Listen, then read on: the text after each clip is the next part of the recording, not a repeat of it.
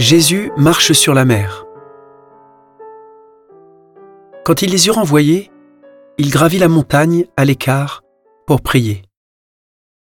Le soir venu, il était là, seul. La barque était déjà à une bonne distance de la terre. Elle était battue par les vagues, car le vent était contraire. Vers la fin de la nuit, Jésus vint vers eux en marchant sur la mer.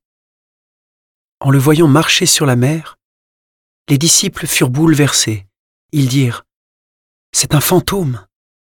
Pris de peur, ils se mirent à crier. Mais aussitôt Jésus leur parla. Confiance. C'est moi. N'ayez plus peur. Pierre prit alors la parole.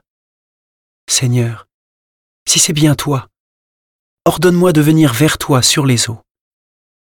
Jésus lui dit, Viens. Pierre descendit de la barque et marcha sur les eaux pour aller vers Jésus. Mais, voyant la force du vent, il eut peur, et comme il commençait à enfoncer, il cria Seigneur, sauve-moi. Aussitôt Jésus étendit la main, le saisit et lui dit Homme de peu de foi, pourquoi as-tu douté?